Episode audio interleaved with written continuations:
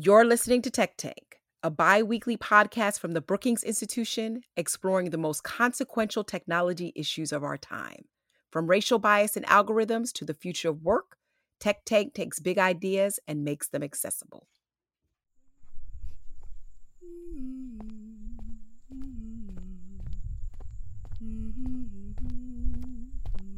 Meet Larissa. She's just put her kids to bed for the night left them with her sister, and now she's on her way to work. She'll work until midnight or 1 a.m., because those are peak driving hours on a Saturday night, which means she'll get paid more. Larissa is an Uber driver. Some nights she drives for Lyft, too. They both pay about the same, and they're both flexible on hours. As a single mom, Larissa needs that flexibility. Because when a kid gets sick, or a babysitter falls through, or any other unforeseeable thing happens, Larissa has to go. Uber lets her, Lyft lets her.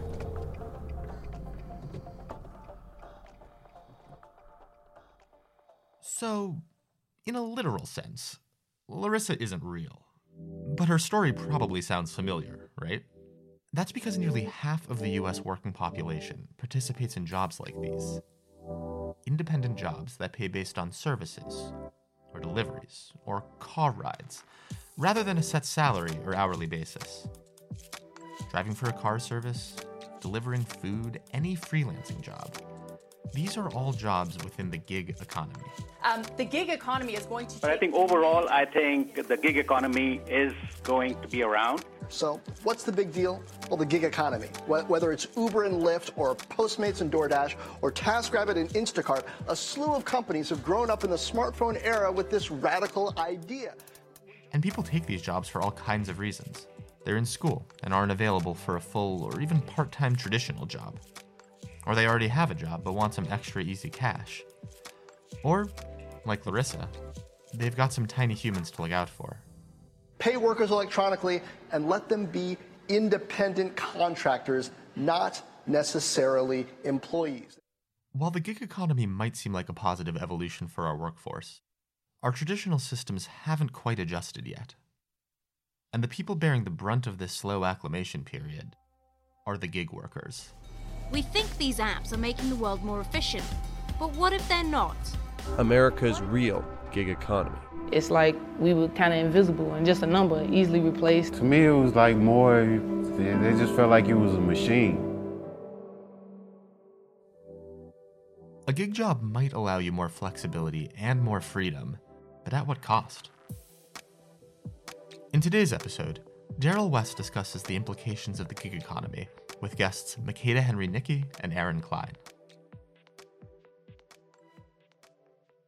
Thanks for joining our Tech Tank podcast. I'm Darrell West, Vice President of Governance Studies at the Brookings Institution and co author with Brookings President John Allen of a new Brookings book about AI entitled Turning Point Policymaking in the Era of Artificial Intelligence. The gig economy is a significant part of the digital marketplace. We are seeing this in the rise of short term workers for ride sharing services, food delivery, and shopping services in these positions, people get paid on a per ride or per delivery basis as opposed to an hourly rate. On the one hand, workers like the flexibility of these kinds of work assignments and the ability to work as many hours as fits their schedule. They get paid quickly and are able to fit their work into childcare and elder care responsibilities. But on the other hand, gig workers don't get health or retirement benefits and the protections accorded to full time employees, such as paid sick leave or a minimum wage. If they are sick and aren't able to work, they don't get paid. Professor Juliet Schor of Boston College warns that, quote, the bigger this gig economy is, the more it undermines protections for workers. She fears with the rise of temporary jobs, uh, that stable full time positions with healthcare benefits will decline in the future. Today, to discuss these issues, we are pleased to be joined by two distinguished experts. Makada Henry Nickie is a fellow in governance studies at Brookings, where she specializes in workforce issues. Uh, she's done very interesting work on the impact of technology on the workforce and ways to protect workers. Aaron Klein is a fellow in economic studies at Brookings and policy director of the Center on Regulation and Markets, where he focuses on financial technology and workforce ramifications. He's done very important work on mobile payment systems and ways to strengthen the social safety net. So I want to start with Aaron. So you write about financial technology and mobile payment systems. How have these and other kinds of digital technologies enabled the gig economy, and what are its prospects for moving forward? Darrell, thank you very much. It's a pleasure to be here uh, and to join you and Makada on this important conversation. Uh, let's start with the fact that most of the gig economy runs on digital payments. You can't use an Uber or Lyft with cash, right? When you're transacting electronically, you have to have access to electronic money and electronic funds. Now, a lot of people skip over this step because for about two thirds of Americans, banking is cheap and easy and frankly rewarding digital money is geared and structured on a system where the more money you have, the cheaper and easier it is to use digital money. But 15 to 20% of Americans who have a bank account still use a check casher, payday lender, uh, money transmitter. These are called the underbanked. And 5% of American households aren't banked at all. For this group of, of Americans, which is you know 20 to 25%, accessing funds in digital form is challenging and costly. And that precludes their ability to fully participate in the digital economy, in much of this gig economy, which requires payments often to be sent and received electronically. Uh, Makada, I'd like to get your sense of the gig economy. How do you see short term gigs and per piece payment approaches altering the economy and affecting the workforce. It's a pleasure, Darrell, to be back on this podcast again and to join Aaron, who's one of my favorite colleagues, uh, to, talk, to talk about the gig economy. I think it's important to first step back and define what we mean when we say gig economy. It's, it's part of this our economic system where you know gig employers and gig workers negotiate work or tasks and bits and pieces, right? So at its core, the gig economy is mostly supported, to uh, Aaron's point, by technology platforms that match gig employers, you know, to gig workers who are willing to take on this kind of piecemeal work arrangement. And you know, the gig employers, who are they? You know, they tend to straddle the technology and service sectors, um, and of course, use the internet to mediate this this sort of on-demand work arrangement. So, of course, you know, we can call them gig or platform economy. I think though it's important to acknowledge that not all gig uh, economic activity is centered around platform or technology companies, right? So, for example, Uber and DoorDash. In fact, we're seeing a growing trend uh, and one that's you know disturbing in the non-tech sectors where traditional companies are adopting this sort of gig model um, and moving their staffing models to piecemeal negotiated work as well, particularly in the transportation industry. But let's kind of begin to kind of cut through the hype a little bit. How big is this gig workforce? It turns out it's not that big just yet. So the Bureau of Labor Statistics and uh, the JP Morgan Chase Institute released um, some contemporaneous studies in 2018 showing that the gig economy, its workforce, accounts for just about 1% of the total US workforce. And even though this gig workforce is relatively minuscule, the sector has been growing rapidly. So between 2018 and 2013, the number of gig uh, individuals with gig earnings, according to J- uh, JP Morgan Chase, increased fivefold from 0.3% to 1.6%. So even with this growth, though, in income and individual participation, to answer your question, I don't think that the, the workforce is, uh, it, the gig workforce is uh, part of the future of work as we've kind of come to you know characterize gig, the gig economy, but the workforce implications are likely going to be substantial given what we know about what the composition of this uh, gig workforce. You know, who are they likely to be? So uh, gig workers are likely to be in, in the prime age um, of the workforce uh, cohorts between 25 to 54 and the traditional workforce they their share they they account for maybe about 64% of um, total workforce but in the gig economy, they are overrepresented at about 71.2%. So, and because we know that the gig economy has penetrated the transportation and hotel industries, thanks to, of course, Uber, Lyft, and Airbnb, low income, low skilled, and minority workers are acutely exposed to this vulnerability that Professor you know, Schor talks about and the precarity of the, the gig economy. Uber in particular has been, you know, very active in this sort of anti-labor lobby campaign across multiple states. Recently, they were successful in, in the passing of Proposition 22 in California. They spent $200 million in that campaign, and essentially workers lost. So what did workers lose? They lost the potential to organize and bargain for worker protections, access to the social safety net, let's, you know, UI, worker compensation. Uh, they lo- California itself, as a jurisdiction, lost the opportunity to demand that Uber pay its fair share of employer taxes. Um, and that set a dangerous precedent, not just for workers, but it creates this model that can be easily replicated across more jurisdictions for legislative wins. So, in my view, for, in, in the short term, I don't see uh, the gig economy and the gig workforce per se, in terms of its size, altering the economy uh, too much. But I think the biggest implications will be around labor policies and impacts on certain kinds of workers who are overrepresented in the gig economy, uh, especially as these tech firms continue to have outside influ- outsized influence, excuse me, uh, on state and local labor policies. Those are all terrific points. So, Aaron, Makeda is saying the gig economy is growing uh, and probably likely to increase. Uh, what does this mean for workers? Uh, will this be bad for future workers? Well, you know, good and bad for workers is all in the eye of the beholder. And life isn't necessarily about absolutes, but about relatives. Uh, what we've seen in society recently is a shift to what I would call on demand work you know, for many years there was a major change in the production of firms where they moved to on-demand inventory, mm-hmm. really kind of part of globalization and changing of the supply chain. Uh, and what we've now seen with the gig economy and other areas of hourly work, right? I mean, you know, salaried and the, the ratio of salaried and hourly workers has been roughly 60 40 for decades, uh, many, many Americans have been on hourly work, and hourly work goes up and down just like gig work.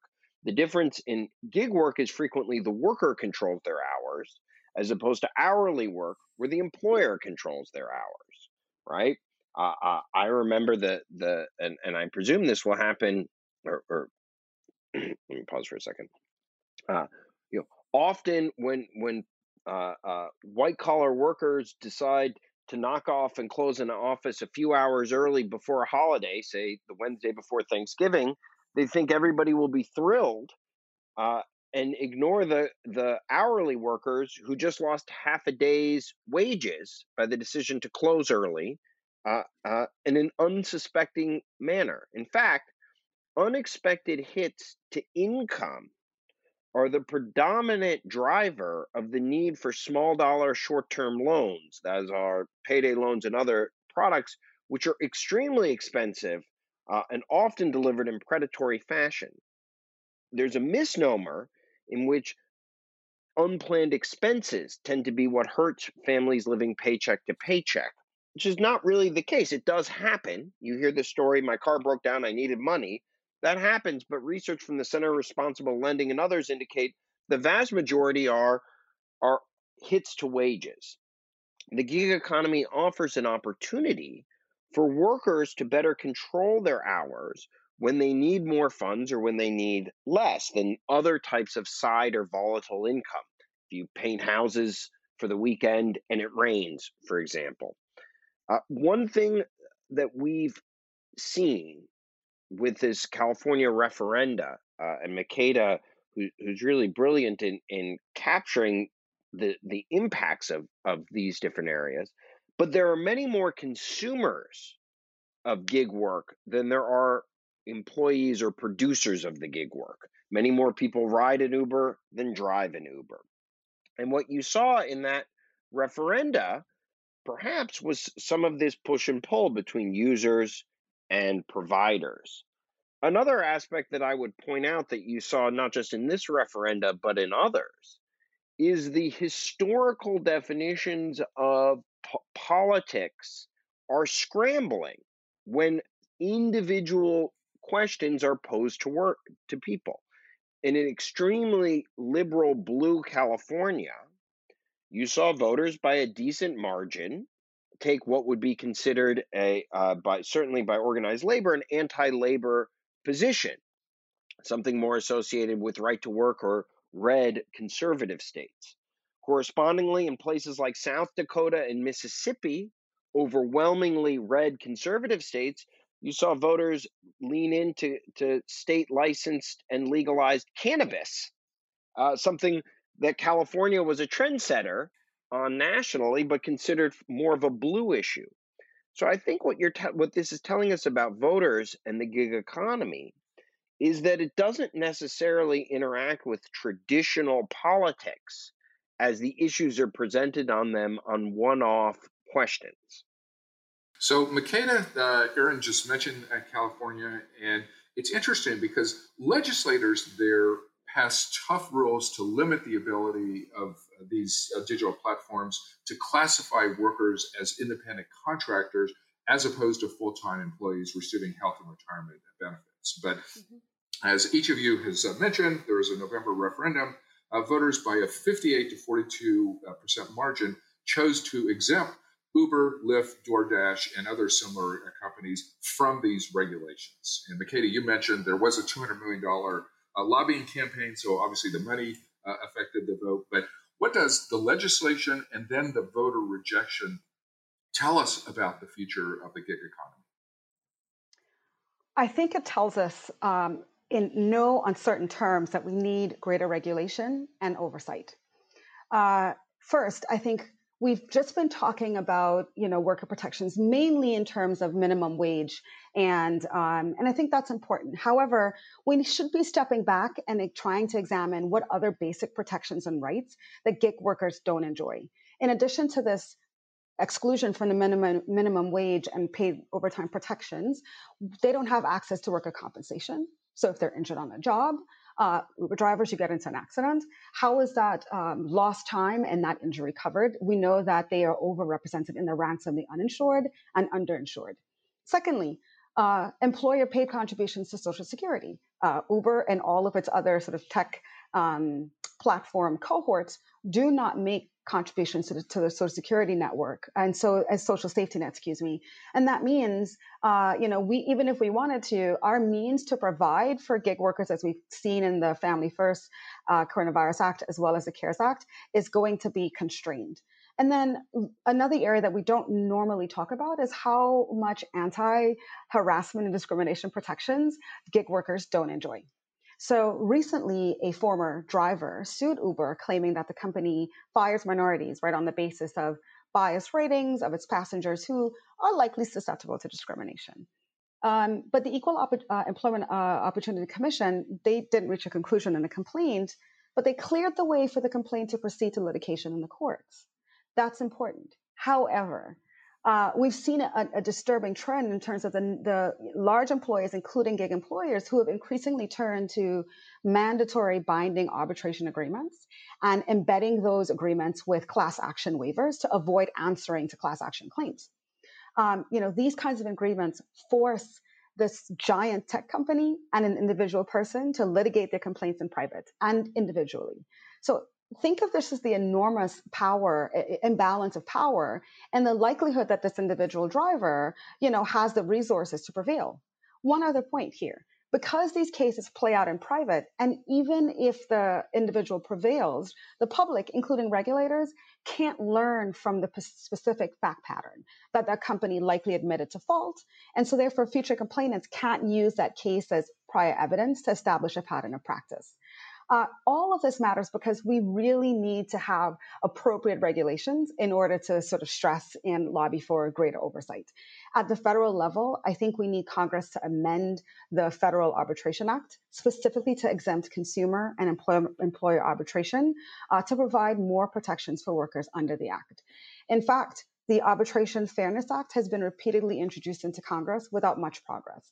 But if the AFA were to pass, it would immediately end this practice of mandatory arbitration agreements in terms of employ, employment and consumer uh, uh, instances and make the litigation playing field fairer. So, on the issue of worker classification, it is, I mean, that's pretty much what Prop, Proposition 22, uh, you know, revolved around. And I, I thought it funny that uh, the CEO of Postmates, argued recently in an op ed for this worker classification issue, making it almost a socialist argument um, and, and advocating for this new gig worker category that would include or expand the worker classification taxonomy and allow for you know provisions of benefits. And but when you unpack you know 20 prop 22 this is huge catch. $16.80 is what workers won for uh, minimum wages whilst they are driving but they spend a third of their time waiting for a ride and we know that since the you know pandemic has continued, continued to drag on without any um, leadership and, and uh, vaccine in sight, we know that this uh, that sector has completely tankered, ha- cratered. So instead of, um, in addition to that, instead of healthcare, they'll get health subsidies. And so whilst they're waiting, that $16.80 an hour evaporates and they get $0 for a third of their time that they're on the job for Uber. We need to also resolve this worker classification issue, but we can't allow gig employers to captain this ship at all. So, Aaron uh, Makada has argued that we need what she calls appropriate regulation. So, uh, what do you think the rules of the road should look like for the gig economy? Should it be harder to classify employees as independent contractors as opposed to full time employees? Do independent contractors deserve greater worker protections, such as minimum wage and paid uh, sick uh, leaves? And then, what about this issue of binding arbitration? I think everybody's for appropriate regulation. The trick is defining appropriate, right? Uh, we clearly uh, uh, don't want an unregulated wild west uh, for anything. You don't want to walk in the car of an Uber driver and not know the person has a driver's license. The car is up to a minimum set of standards, etc., and so forth. On the other hand, if you let the taxi cab commission be in charge of when Uber would meet appropriate regulatory standards, we never would have gotten it. In fact, had Uber tried to go through the taxi cab commission model, it would have been blacked. I live in a county in Maryland over a million people, with where the uh, one taxi cab company has 90% of the restricted number of licenses, and their president sits on the board of the taxi cab commission and also on the board of the uh, county party, one political party that controls almost every elective office in the county, to which this one person is is very uh, well connected to. Taxi cabs are incredibly expensive in Montgomery County, Maryland. There is a horrific record of how workers are treated. You can find this in, in, in, some of the little investigative journalism that was done. I've had this happen to friends of mine. Uh, and so let's not pretend that the status quo in some of these industries is that of a competitive dynamic market where workers are treated fairly and consumers get a good deal. In point of fact, I'm very pleased that ride sharing came to Montgomery County, Maryland, over the objections of the then county council, county executive who tried to stop it like many places, tried to stop it, when in point of fact, it delivered better, cheaper service. In addition, often last mile dependent uh, people for, for transportation are lower income. You have to look at both the workers and the users. Right? The two deciles of income that people in deciles of income that spend the most on taxi cabs are the wealthiest and the lowest income. People who can't afford to be 10 minutes late to work, and when the bus uh, doesn't meet them for the connecting bus stop, they have to eat it and take a high priced cab uh, because it the costs of being a few minutes late to work are not borne equally dependent upon all workers. Uh, mandatory arbitration has a series of different problems, particularly as as Makada points out, pointing out the the record uh, and providing more information for, for other areas. Uh, uh, beyond that, some of the other specifics in, in labor law are not necessarily my field of study. What I will point out is you have a two sided equation here where you have the users of the service and the workers. And one of the potential benefits to the workers of gig work is on demand pay. So we have a system where, for most office work, salaried or hourly, you work for two weeks, then your payment is processed for a week, and three weeks after you started the work, the money hopefully hits your account. Uh, this is very costly. These multi week delays hurt people who run out of money.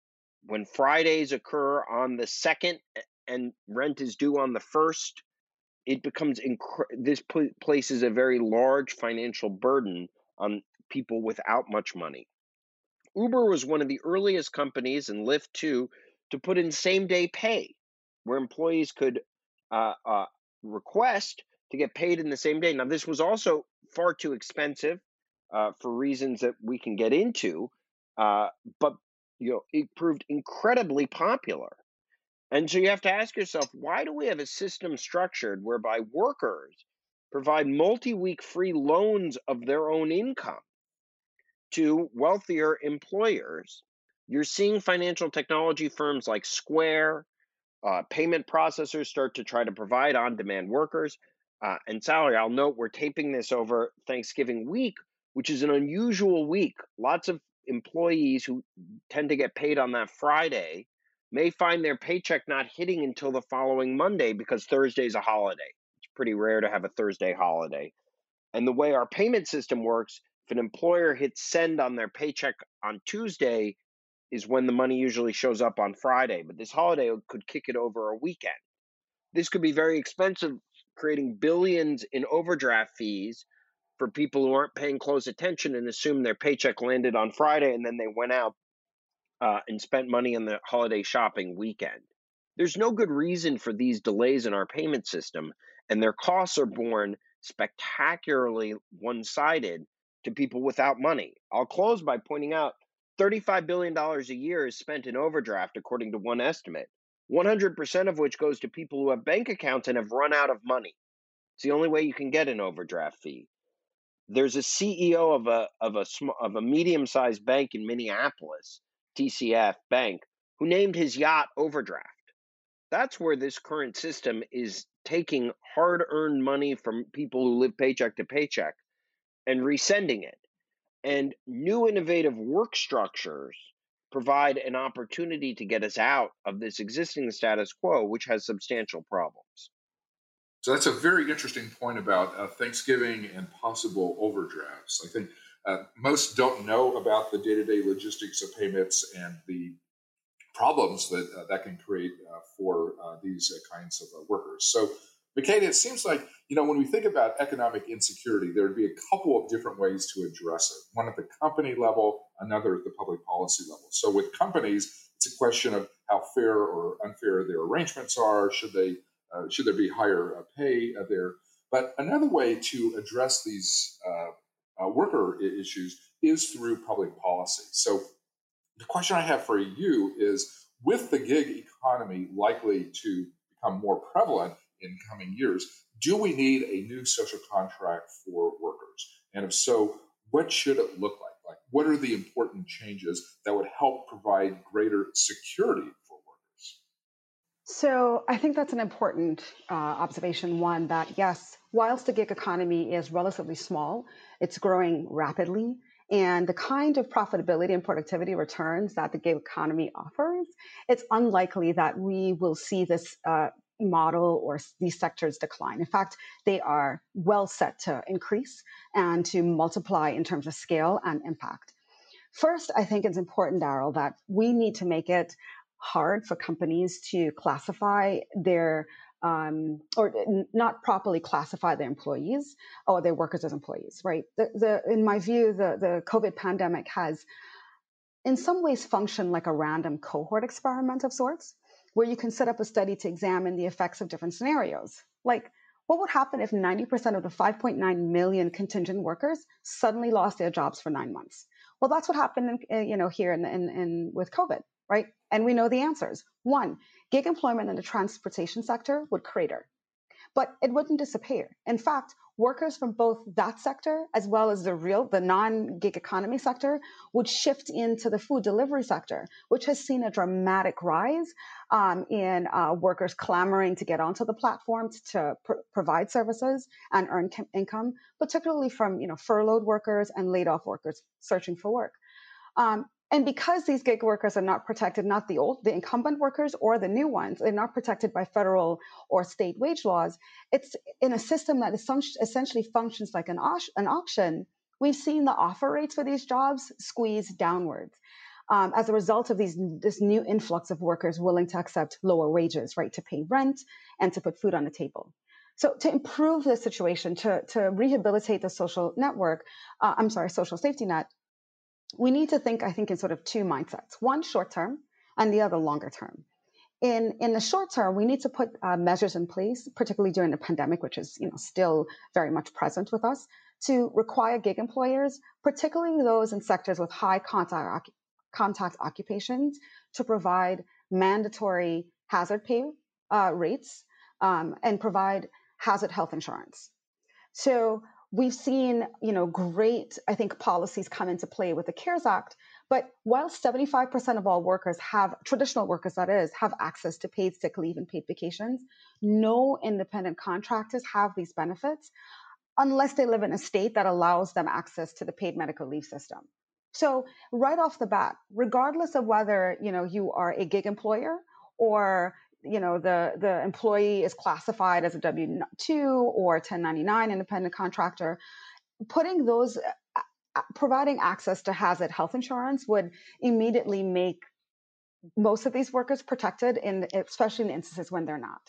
I would also ar- argue to put workers on automatic paid sick leave. Some measures were enacted with uh, under the CARES Act, but I think we've seen a fair amount of discretionary interpretation as to which workers, which firms, and what those processes and procedures would look like. And unfortunately, most of those burdens fell to the same workers who can least afford it. We've seen workers at Amazon and Instacart have to resort to large scale protests in order to get, you know, um, these access to basic protections. And this largely, lastly, excuse me, just common sense mandating that in the short term, all employers, particularly gig employers, provide PPE and pick up the expenses of cleaning supplies.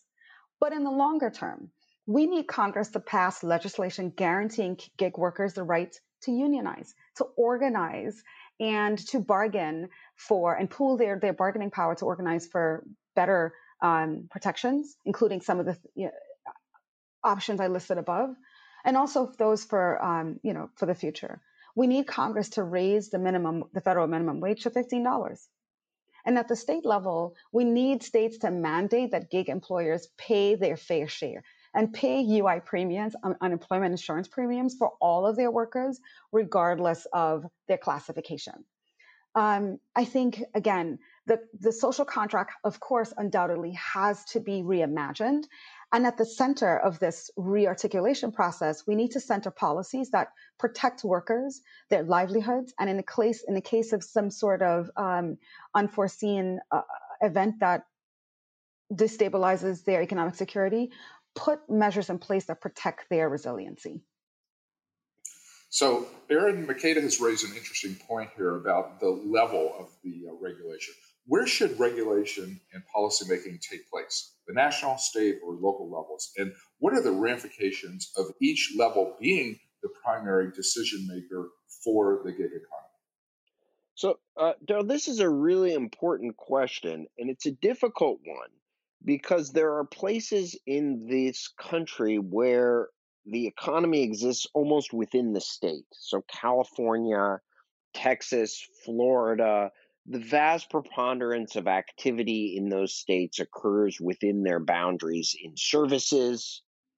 Uh, this is very different than New York, New Jersey, Connecticut, Maryland, DC, Virginia, places where much of the economic activity is on the border. If you start an Uber ride in one uh, state, you can pass through two or three, depending on where you're headed or going in the country, or have almost no chance of, of occurring within. There are some issues that need to be dealt with nationally.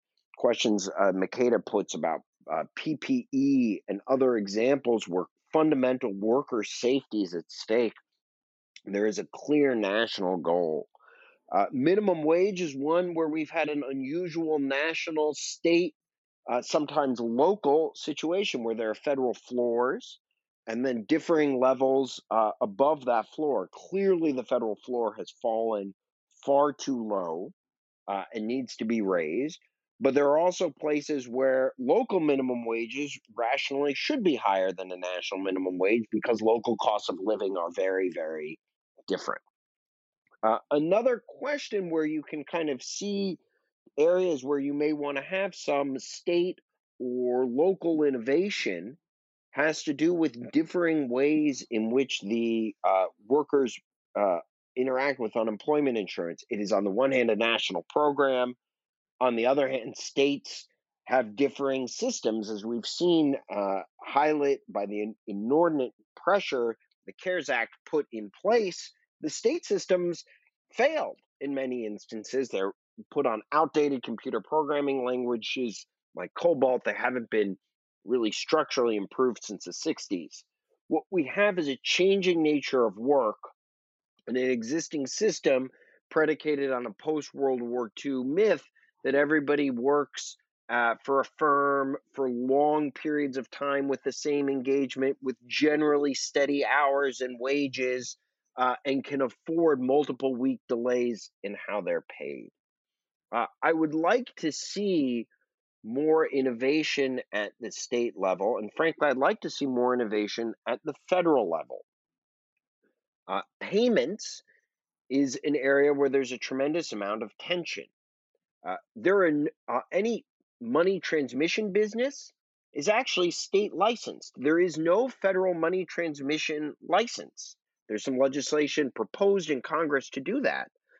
Uh, but fundamentally, if you're trying to send money between two counterparties, which is often part of a gig platform, you have two options, which are to go through a bank or a state licensed entity.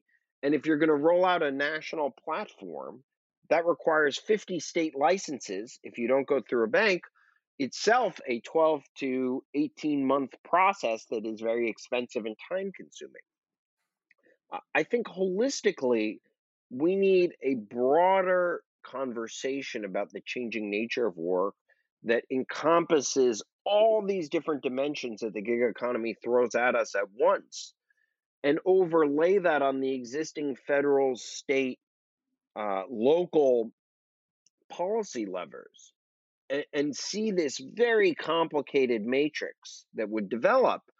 Uh, handling each one piecemeal is tempting, but it will reinforce the existing irrationality of the system, uh, which the gig economy constantly threatens because the solutions these apps are providing are solutions to problems people face. Those problems don't neatly cleave along the regulatory and legal distinctions that this system has been building upon for centuries.